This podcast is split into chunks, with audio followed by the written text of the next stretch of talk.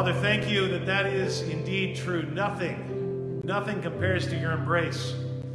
Forgive us for going after the embrace of so many other things, so many other people first before coming to you.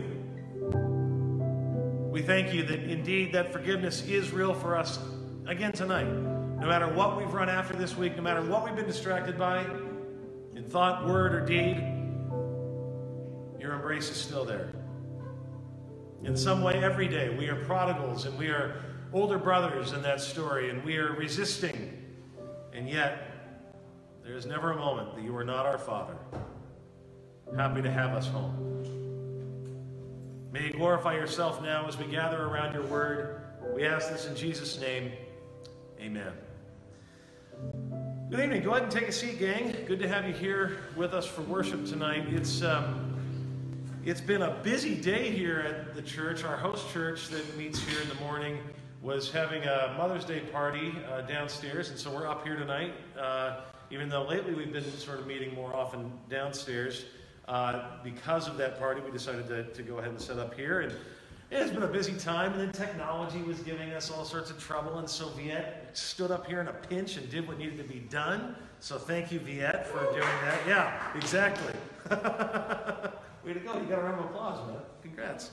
Uh, so tonight's uh, sermon text comes from John chapter 10, uh, verses 22 through 30. Fairly short little passage. We're still in the season of Easter, thus, I have the famous, one of the very famous uh, Easter pieces of art. It's uh, this one depicts Thomas feeling the wounds of Jesus, the scars of Jesus. Of course, tonight we're not talking about Thomas, but I just feel that the resurrection, uh, of all the depictions of the resurrection, this is one of my absolute favorites throughout history. And so um, I figured I'd throw that up there as a reminder that we're still in this 50 day season where we celebrate the resurrection.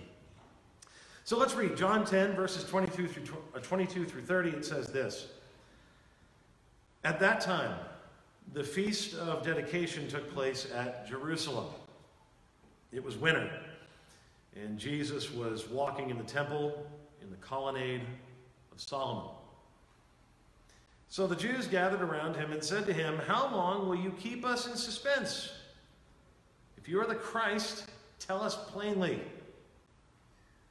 Jesus answered them, I told you, and you do not believe. The works that I do in my Father's name bear witness about me.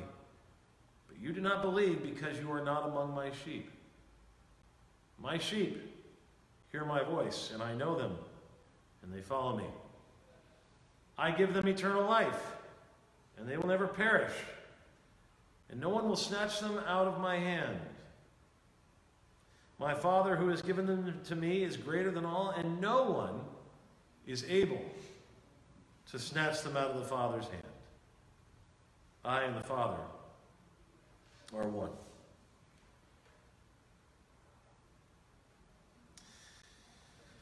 Well, I think most of you who know me know that before I moved east, initially to Staten Island and then eventually here to Manhattan, uh, I was the pastor of my home church, the church that I actually was converted in as a teenager in Southern California. Now, just to give you a, a little bit of history, before I was converted, uh, and certainly for some time even after, there was no things about me that would have suggested to the world around me that I would ever, ever be a pastor. There was nothing about me. That's not, I mean, I wasn't like some kind of crazed monster or something. I wasn't, you know, just, you know, wreaking havoc everywhere, everywhere I went. But, but, I mean, the truth is, by the end of my sophomore year in high school, I had failed about half of all my classes. I, you know, was smoking in the bathroom as often as possible at school, among other things. But, yeah, that. I went to parties and was, you know, I was just kind of a class clown. I just didn't care about what was going on. It was, and it was at that point that my parents had had enough. Basically, it was we had a choice: either I was going to go to continuation school, uh, which was not a safe alternative, or they could homeschool me. And my parents decided to homeschool me. And it was right around that time that I had come to see Jesus as Lord. And so and that really kind of changed everything. So, flash forward around 15 years later, I am now the pastor of the church that I was converted in, was brought into, and we've just placed an ad in a local paper with a big picture of me and my wife and our two kids. In the ad, you know, like, come to Victoria Community Church. You know, very suburban friendly ad, that's where we're at. And it's not but a day or two later, a call comes into the office at church. And the caller says, Hello? Is this um is this Erick Sorensen? I said, Yes, it is. He said, The Erick Sorensen that went to Etiwanda High School? I said, Yep, that's me. He said, This is Bill Thompson. I'm changing his name for the sake of this being public, but uh, he says, We went to school together. Do you remember me? I said, Oh, yeah, sure, of course, I remember you. How you doing, man? He says, Yeah, yeah, yeah, yeah, I'm doing good, I'm doing good. But um, I was just sitting here reading this paper, and I saw your picture, and I just couldn't believe that it was really you. So I had to call to make sure that my eyes were actually seeing what they were seeing. Are you really a pastor? I said, Yeah, yeah, I know. Uh, it's a bit surprising, but hey, man, I'm living proof. God can save anybody and He can use anybody. How you doing? He's like, I'm, I'm good. That's all I wanted to know. See ya. You know, that was about it. You see, my, my friend, my old friend wanted to see that I was the real deal. That was really what he was. He's like, really? I, I just don't even have a way to process that. And, and as we look over the life of, of Jesus, uh, it strikes me that there are times in his life where uh, people say the same type thing to him. Really? I mean, Joseph the carpenter's boy? Who does he think he is? Now, obviously, people had great reason to doubt me becoming a pastor because I am a sinful man. But Jesus never was. Nevertheless, they wanted to know Jesus, are you the real deal? How do you know that Jesus is who he says he is? In numerous conversations with skeptics over the years, I've been asked that question How do you really, really know that Jesus is the one, the way? The objection goes something like this Hey, other religions claim to be true too. How can you be so sure that Jesus is it? So here's how Jesus answered in our text, all right? That's, that's I think, what, what he does here. First, he says this. Uh, first, it's very clear because of his word. Because of his word. He's asked, How long will you keep us in suspense? If you're the Christ, tell us plainly. Be obvious about it. Just say it. Be blunt. Jesus answered them, I told you, and you do not believe. In other words, I have been clear in what I have spoken that I am the Lord. Fact is, all throughout the Gospels, Jesus makes clear declarations that he's the Son of God, the Son of Man, and God, a very God. For example, in the moments just preceding this question, Jesus calls himself, quote, the Good Shepherd. This is an allusion to the psalm we read earlier, Psalm 23, where God is spoken of as the Good Shepherd. A little earlier than this, he proclaims that he is, I am the bread of the life. Bread of life, he says, I am the bread of life. And I am the light of the world. He says, I am the vine. Once again, an allusion to Old Testament imagery for God. He says to the Jewish people, I am the way, the truth, and the life. Not a way, a truth, and a life, but the. No one comes to the Father except by me. In John 8, he simply is bold enough to just call himself the divine name that God gave himself when speaking to Moses. He says, I am. I am. And in this text, he even says, I and the Father are one. Over and over, his word is clear. I am the Lord. So it is a little, I don't know, I mean, it's a little irrational to ask Christians, why do you have to be so exclusive? Can't you just believe that all paths lead to God or something like that? And the reason it's a little irrational is, I mean, first of all, every religion believes they have at least some corner on truth. I mean, it's not just Christians. Everybody believes that they've got a right idea about something. No one is willfully believing something that they think is wrong. Uh, so everybody kind of does that, but, but, I mean, Christians are just looking at what Jesus is reported to have said, and it's just so clear over and over and over again. He's saying, I'm God. So if we're going to be Christians, there's sort of no way around saying the same thing about him. But it's not merely the clear declaration his, of his word that shows he's the Lord, it is also the wisdom of his word.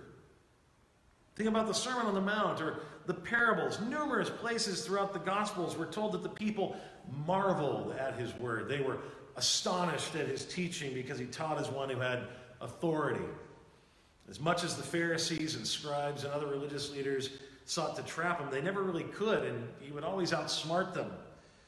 One listens to his word, and at first it seems so unnatural, even scandalously contrary to us. Blessed are the poor in spirit, the mourners, the meek. Blessed are the losers, and those who pick up their cross are blessed. It all seems really, really strange and contrary and unnatural. But then we consider that in our lives, as we actually live them, even if we wish it wasn't this way, it is truly only those who can admit their need for help that can get well. Just as Jesus says, that's what he means when he says the poor in spirit. He's just another way of saying, Blessed are you who know that you don't got it all together. That's why programs like Alcoholics Anonymous and Celebrate Recovery have been so incredibly successful. Why? The prerequisite for getting in? Alcoholic. I'm an addict. I'm a mess. Consider his parables. Are there any illustrations that touch man's condition more than the parable of the prodigal son or, or maybe the Good Samaritan? I remember some years ago, I was still at the church in California, and I decided that instead of preaching the parable of the prodigal son, uh, I would just sort of read it. Just let it do what it does. Just let the story speak for itself. And I added very few comments in it. I just wanted people to hear the story, to be caught up in the narrative. And after I got done, a man who had not been a believer before the service, older gentleman came up to me with tears in his eyes and said, That story is my story. You see, what's striking about that is 2,000 years later, the story resonates. We all know what it feels like to be lost and confused and feel far from home. And so we see the word's power. Jesus speaks and things happen. Storms stop. People hear him and go away new. He predicts certain things to come to pass, like, for example, the destruction of the Jewish temple. And it does, it comes to pass. So, Jesus' word is what he points to. Listen to what I say. I am who I say I am. But that leads to a question why should we believe his word? I mean, this is essentially only so far, what I'm giving you so far is like, we should believe the Bible because the Bible. It's, you know, beep, that's a circular argument. I realize that. So then what does Jesus say? Well, he says you should believe him because of his works. Jesus continues with his protesters I told you, and you do not believe. The works that I do in my Father's name bear witness about me. And again, verse 38 Believe the works that you may know and understand that the Father is in me and I am in the Father. Now, fact is, Jesus was known for performing miracles. But the skeptic out there, maybe the skeptic in here, says, eh, that's just the Bible that says that. And of course, the Bible's biased. The disciples wanted to sell this story of a miracle worker. Well, that's actually not accurate. For one thing, other religions teach the same thing about him. For example, based on Surah 2 and 43 of the Quran, Islam says Jesus did indeed do miracles. Islam teaches that. Jewish Talmud says that one of the reasons Jesus was executed, the Talmud was its long sort of uh, record of rabbinical teachings and sayings and writings. And in their own history, they say that the reason Jesus was executed is because he, quote, blasphemed and practiced sorcery. In other words, miracles. They called it sorcery, but he was doing things they couldn't explain. As well, a Roman historian named Josephus describes Jesus as a man known for, again, performing miracles. Now, fair enough, these claims don't actually prove that Jesus did them. Get that. What they do prove is that Jesus, if he was known for anything, it was his ability to do things that could not be explained naturally. To vindicate his teachings, Jesus heals the sick. He resuscitates the dead. He feeds the multitudes. He gives the blind sight. He walks on water. And most importantly, he rises from the dead himself. And so, Peter, in agreement with Jesus in our text, would base Christianity on Jesus' miracles, saying in his Pentecost sermon, Jesus of Nazareth, a man attested to you by God with mighty works and wonders and signs that God did through him in your midst is Lord. Apostle Paul adds later in his epistle to the Romans Jesus was, quote, declared to be the Son of God in power according to the Spirit of holiness. Why? By his resurrection from the dead. So the claim of the Bible is what differentiates Jesus from, you know, the crazies out there that would claim to be Messiah. He's actually doing things that only God can do. And he's doing it in historically verifiable ways, as we talked about just a couple weeks at Easter, weeks ago at, Easter. It's not done, as the Apostle Paul says, in some corner of the world that no one knows about. It's done in public for everyone to see. But there's another side to his works that I think is worthy of our attention, and that is also the perfection of his works. Remember, Jesus says that he came to fulfill God's law, or in other words, he came to live the perfect life for sinners. When his interlocutors question him, he says things like, I have shown you many good works from the Father. For which of these good works are you going to stone me? He constantly challenges them, saying, Prove that I've ever done anything wrong. And the fact is, if Jesus had even sinned once in thought, word, or deed, he wouldn't be qualified to be the Savior be the Messiah, the world. But thanks be to God, we read in the book of Hebrews, for we do not have a high priest who is unable to sympathize with our weaknesses, but one who in every respect has been tempted as we are, yet without sin. 1 Peter 2 confirms, saying he committed no sin. And yet, Jesus did not live performing miracles and exuding perfection in the way we might expect. He does all this in the exact way that so many of us wouldn't do if we had this much power. He does it by getting his hands dirty with the lowly and the meek and the powerless, and the outsider and the marginalized and the refugee. He does all of it with compassion and grace for those beneath him. You might not know this, but there are other writings from later on in the second century, early third century, that claim to be narratives about Jesus' life too.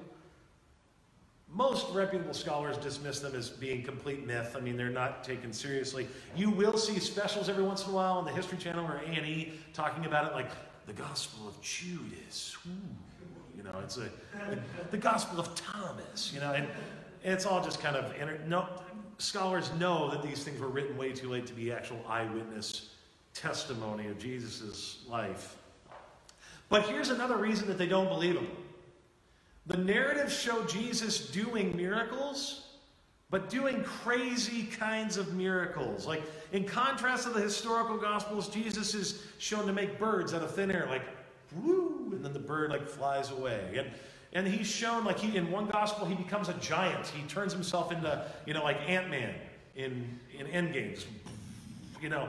And there's all these sort of like really sort of fantastical miracles. And and you know why? Because human nature want like loves this idea. But when Jesus is actually here in the flesh and he's doing things, it's the most earthy thing you can think of. How does he heal a blind man? Spits in some dirt, rubs some mud on his eyes, healed. So earthy. He touches lepers. He gets down in the dirt. He does the same thing here with you and I today. All these works, Jesus' miracles, the perfection, the compassion, testify to us that he is indeed who he said he is. And what is the result of Jesus being who he said he is for you and me? Well, listen to what he says. My sheep hear my voice, and I know them, and they follow me.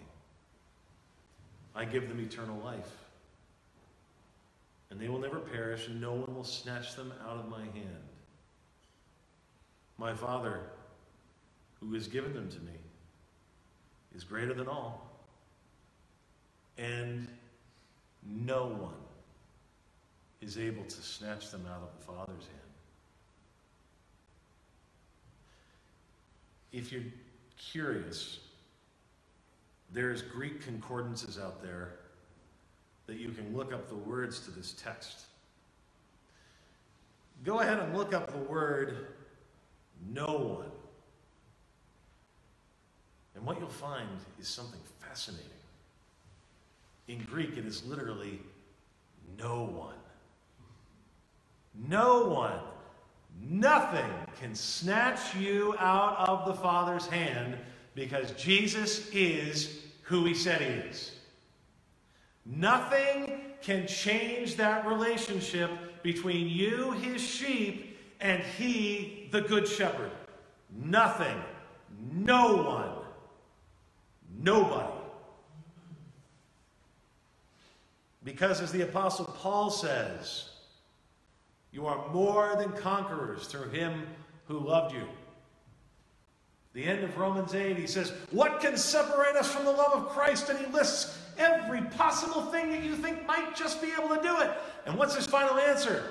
None of it is good enough. Not a single one challenges the grip of the Father. Because Jesus is who he said he is and did what he promised he'd do by dying on the cross for sinners. He is now the shepherd that leads you to green pastures, guiding you by his word. Because Jesus is who he said he is, you are known, truly, intimately known the word for known there in verse 27 was the same word in Jewish idiom actually for, for uh, the marital relationship. It's as intimate as it gets. And yet he loves you still. Because Jesus is who he said he is, you are given eternal life. Death is merely a little nappy for the believer on their way to glory. Because Jesus is who he said he is, you can walk fearless not worrying if you still have eternal life tomorrow, or worry that if you mess up, God will let you go. No. It's not possible. Because Jesus is who he said he is. You will never be snatched out of the Father's hand. And so now you're just free to be sheep grazing in the fields of his grace and mercy. Let's pray.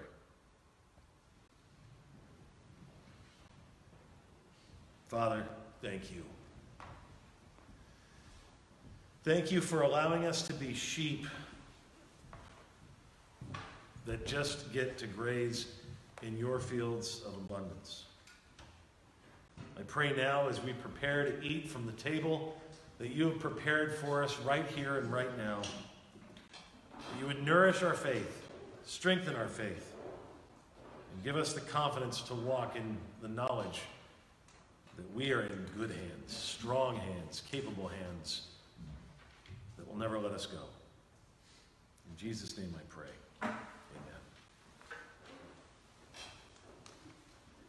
Amen.